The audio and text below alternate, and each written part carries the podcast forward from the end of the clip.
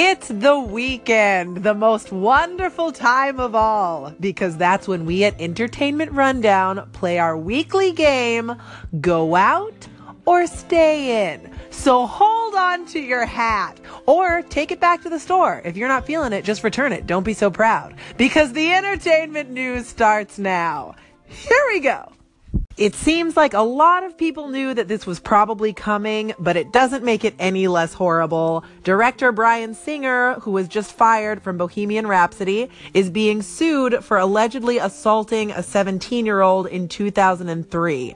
Singer has been notorious for creeping on very young guys for years. It's almost certain that he was fired from the Freddie Mercury biopic because this axe was hovering over his head.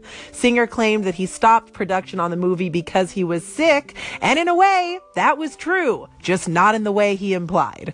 The trailer for the Jurassic World sequel is out, and it seems like they really took our note about Bryce Dallas Howard running around in heels all through the last movie like a damn fool. Although, I was secretly hoping that they would boomerang in the other direction and put heels on everyone, dinosaurs and all. The Film Academy has announced the 15 documentary feature films that are in the running for an Oscar, and they include Icarus, a Netflix documentary about sports doping, An Inconvenient Sequel: Truth to Power, and Long Strange Trip, a 4-hour history of the Grateful Dead. Ooh, you lost me at 4 hour, and then you lost me again at Grateful Dead. There's been a lot of rough news this week, but here is a genuine bright spot. After Justice League fizzled at the box office, Warner Brothers plans to recast its next standalone Batman with fresh talent. That's right. Ben Affleck's reign of terror as Batman is over, and the deep joy I feel at this news might just hold me over until the impeachment. It's the weekend, and that means it's time to play Go Out or Stay In, the weekly game where we pit the latest theatrical releases against the latest morsels available to stream on Netflix.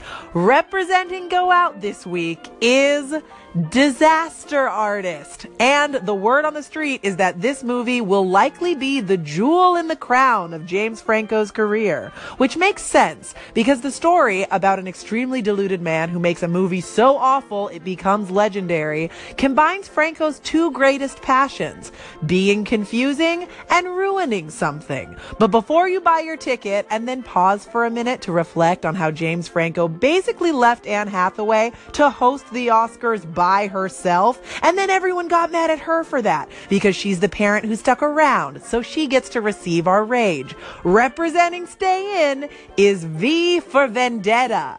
I watched this movie at a friend's house in high school because, unbeknownst to me, she was one of those friends who thought that normal sleepover stuff like making nachos and talking about your crush wasn't quite edgy enough. So she put on this movie and I watched it in a sleepy, disappointed haze. All I remember is that Natalie Portman is bald and that the overall movie is aggressive bummer. And that's not the vibe I want to surf at this time. So grab yourself a nice thermos of tea, because it's never too early to try out some old lady theater behavior for size.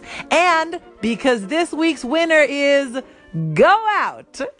Oh, Ben Affleck's Batman, I didn't like you at first, but then you stuck around and I liked you even less. And now you're leaving and it's great. Take care, guys. I'm Olivia Harewood and I will catch you next time. Until then, recess adjourned.